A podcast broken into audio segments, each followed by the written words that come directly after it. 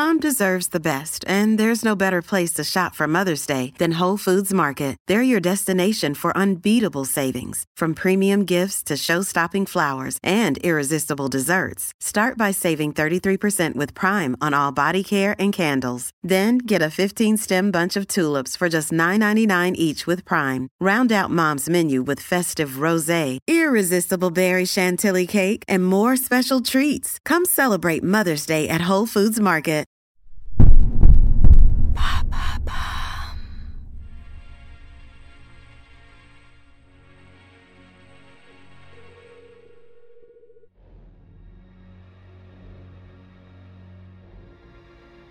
Une peintre a été pendant des années usurpée par son mari qui prétendait être l'auteur de ses propres toiles. Son nom, Margaret Keane. À travers le mensonge dans lequel elle s'est retrouvée prise au piège, découvrez sa true story.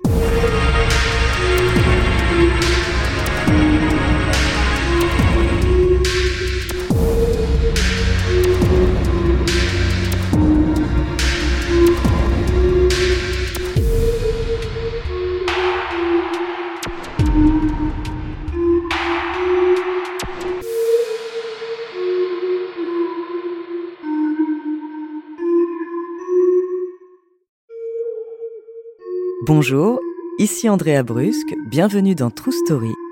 J'ai choisi de vous raconter aujourd'hui l'histoire de cette artiste dont le destin a failli être complètement gâché par son mari.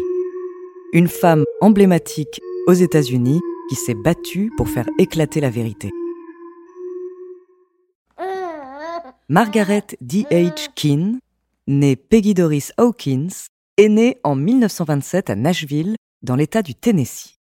C'est une jeune fille gentille, douce, timide et un peu naïve. Margaret se met à dessiner dès son plus jeune âge et se passionne très vite pour la peinture. À 10 ans, elle commence à prendre des cours dans sa ville natale et réalise sa première peinture à l'huile. Avec ses pinceaux, elle représente deux petites filles, l'une qui pleure et l'autre qui rit. Elle offrira cette première toile à sa grand-mère. À l'âge de 18 ans, Margaret part étudier au Trafalgar School of Design de New York. La jeune artiste commence à trouver son identité en termes de peinture et se met à faire des portraits d'enfants avec des yeux étrangement grands, arborant un drôle d'air triste. La jeune fille a en fait subi à deux ans une opération qui a endommagé sévèrement son tympan. Et suite à ça, elle entend mal et elle s'est mise à tout observer. Elle a appris à regarder les gens dans les yeux pour mieux les comprendre. D'ailleurs, elle explique Les enfants ont de grands yeux et quand je fais un portrait, les yeux sont la partie la plus expressive du visage et ils sont devenus de plus en plus grands. Les yeux sont pour elle le reflet de l'âme et ceux qu'elle peint sont en réalité le reflet de ses propres émotions.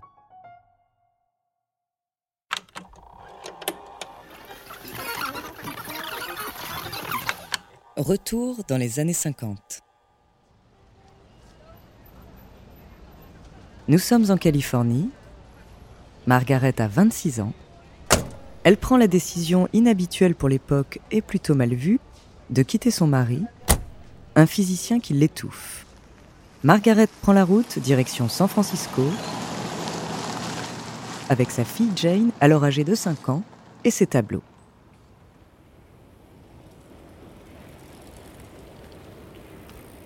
La jeune artiste essaye de vivre de sa passion la peinture, et expose ses portraits appelés Big Eyes dans un marché d'art franciscanais. Sur le marché, un autre exposant repère l'étoile de Margaret et aborde la jeune femme. L'homme, Walter, âgé de 12 ans de plus que Margaret, a l'air sensible et mielleux. Il se présente à Margaret comme un agent immobilier prospère et peintre du dimanche. Il peint des paysages de Paris où il aurait voyagé pendant une semaine la jeune femme tombe vite sous le charme de ce beau parleur.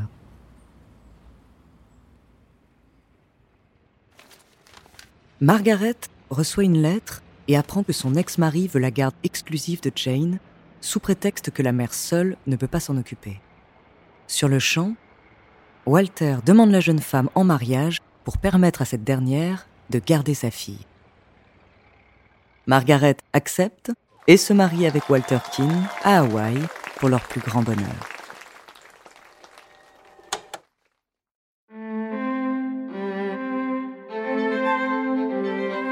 Margaret Keane et son nouveau mari continuent de peindre. Elle, qui réalisait jusque-là uniquement des portraits de sa fille, se met à peindre de nouveaux visages, toujours dans le même style, et elle signe ses toiles Keane. Walter, convaincu par le talent de sa femme, commence à montrer ses portraits à un propriétaire d'une galerie d'art de la ville qui ne sera pas convaincu par les œuvres dans un premier temps. Mais Walter ne lâche pas l'affaire, il convainc Enrico Banducci, le propriétaire du Comedy Club Hungry One, de lui louer un de ses murs pour y exposer les peintures. Il accepte et Walter accroche ses œuvres et celles de Margaret. L'homme remarque immédiatement que les gens s'attardent surtout sur les œuvres de sa femme. De son côté, Margaret préfère rester chez eux à peindre. Le business n'est pas vraiment sa tasse de thé. Walter entre un soir du Hungry One et avoue à Margaret qu'il a répondu à des personnes qu'il était l'auteur des portraits d'enfants signés Keane. Walter s'excuse et Margaret, un peu déçue par le comportement de son mari, lui demande d'éviter ça et veut lui faire confiance. Elle ne se rendait alors pas compte que ce premier mensonge était le début d'une longue usurpation. Au fil des jours, Walter commence à ramener de plus en plus d'argent grâce aux toiles de Margaret. Rappelons que nous sommes dans une époque où le public ne jure que par des grands noms de l'art non figuratif et où les femmes peintres sont loin d'être considérées. C'est pourquoi la jeune femme est reconnaissante envers son mari qui a réussi à mettre en avant son art et à l'imposer. Face au succès grandissant de ses œuvres, Margaret peint de plus en plus de toiles. Un soir, alors que Margaret apporte de nouvelles toiles au Hungry One, elle surprend son mari en train de raconter qu'il est l'auteur des portraits. Il raconte avec aplomb ses soi-disant inspirations. Walter, qui a vu son incompréhension, lui explique qu'il fait ça pour faciliter et accélérer la vente des toiles. Très rassurant, il réussit à convaincre Margaret de la bonne idée derrière ce mensonge.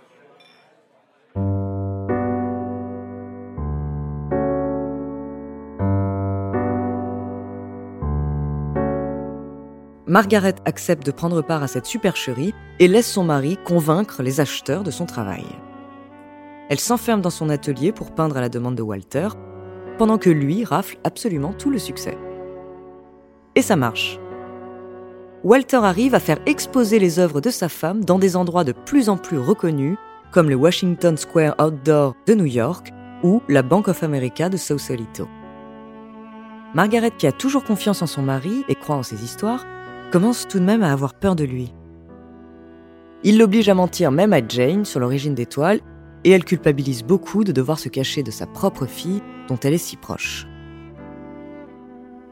Mais l'usurpation n'en est qu'à ses débuts et Walter va aller bien plus loin avec les œuvres de Margaret.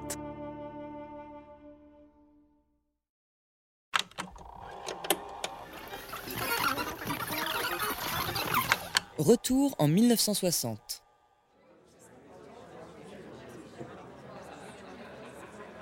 Nous sommes au 349 rue Cherry à San Francisco.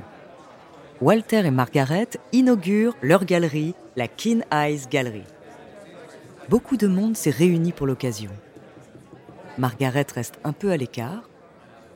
Elle entend son mari bafouiller. Il ment de manière incertaine quand on lui demande les techniques qu'il emploie.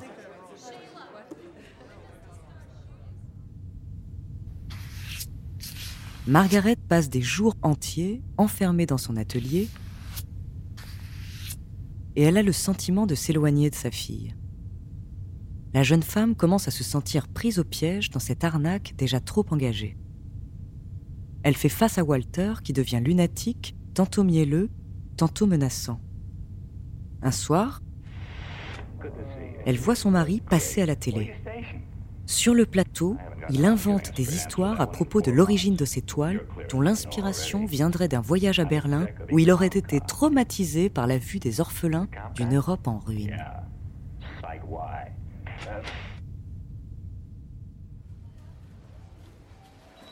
La jeune femme est surprise par la tournure que prennent les choses.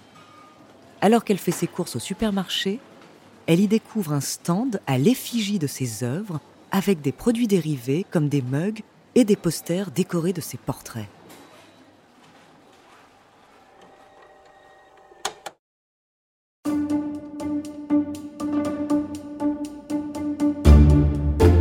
Margaret a envie de se détacher de l'exploitation de ses toiles menée par son mari. Elle s'essaye à réaliser un autoportrait différent du style Big Eyes et le signe MDH Keen. Walter accepte d'exposer quelques toiles de ce nouveau style dans leur galerie. Pourtant, lors d'une soirée à la Eyes Gallery, Walter, qui ne supporte pas que les gens s'intéressent aux toiles de sa femme, s'énerve et lui demande de cesser de les mettre en avant. Peu à peu, Margaret découvre de nouveaux mensonges et secrets que son mari lui cachait depuis le début. Elle fait la connaissance, après plusieurs années de mariage et de vie commune, de la fille de Walter. Celui-ci en aurait la garde que très rarement. Par ailleurs, en tombant sur une boîte contenant les paysages soi-disant peints par Walter, elle remarque une anomalie. En grattant la peinture au niveau de la signature Kin, elle se rend compte que les toiles sont en fait signées scéniques. Margaret réalise qu'elle n'a jamais vu Walter peindre l'homme avait en fait acheté un lot de toiles lors d'un séjour en France. Pour sa défense, Walter essaye de faire croire à sa femme que Sénic était en fait son pseudo d'artiste quand il était plus jeune. Mais cette fois, Margaret n'est pas dupe. Elle perd toute confiance en son mari et se retrouve coincée chez eux. Il la menace de mort si elle dévoile l'affaire. Pour l'exposition universelle de New York en 1964, sponsorisée par l'UNICEF, Walter demande à Margaret une toile exceptionnelle. Sous la direction de son mari, la peintre se lance dans la conception d'une toile de la taille d'un écran de cinéma. Elle y représente des dizaines d'enfants de toutes origines, aux grands yeux, marchant en notre direction sur un ponton en bois. L'œuvre est rejetée par le Times et ne sera finalement pas exposée. Le soir, après avoir appris la nouvelle, Walter pique une énorme colère contre Margaret et celle-ci décide de fuir avec sa fille. Jane avait découvert le mensonge au sujet des toiles depuis bien longtemps. Margaret et Jane s'installent à Honolulu. Un peu morose suite aux derniers événements, elle découvre les témoins de Jéhovah et décide d'en devenir une. Elle demande le divorce à Walter, qui accepte, à condition qu'elle continue de le fournir en toiles. Margaret lui envoie alors une centaine de toiles signé MDH Kin.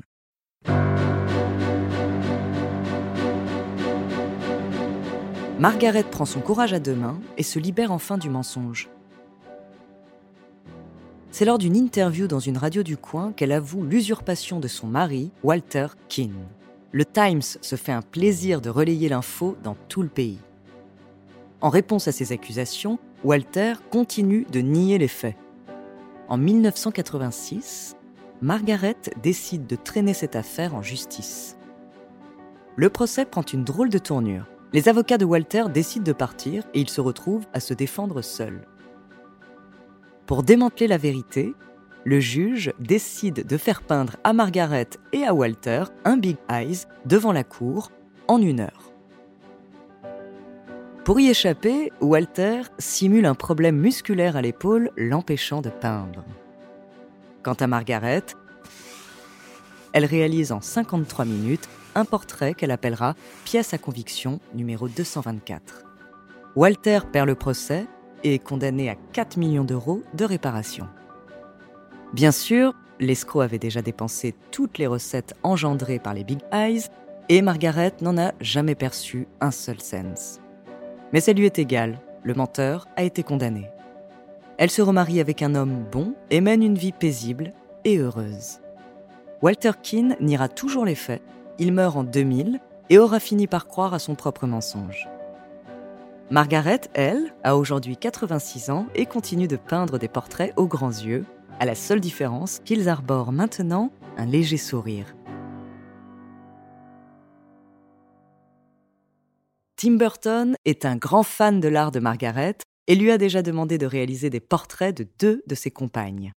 Et il réalise en 2014 le film que vous connaissez peut-être Big Eyes, qui retrace l'histoire de Margaret. Lors de sa projection, Margaret est secouée par la véracité du film.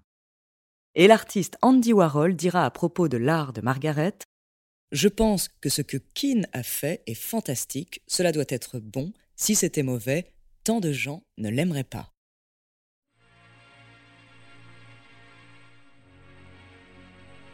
Merci d'avoir écouté cet épisode de True Story. N'hésitez pas à le partager. Vous pouvez retrouver tous nos épisodes sur Bababam, Apple, Spotify, Castbox, Deezer, Sibel et Magellan. La semaine prochaine, je vous raconterai l'histoire du plus jeune banquier du monde. En attendant, n'hésitez pas à nous faire part d'histoires que vous aimeriez entendre. Nous nous ferons un plaisir de vous les raconter.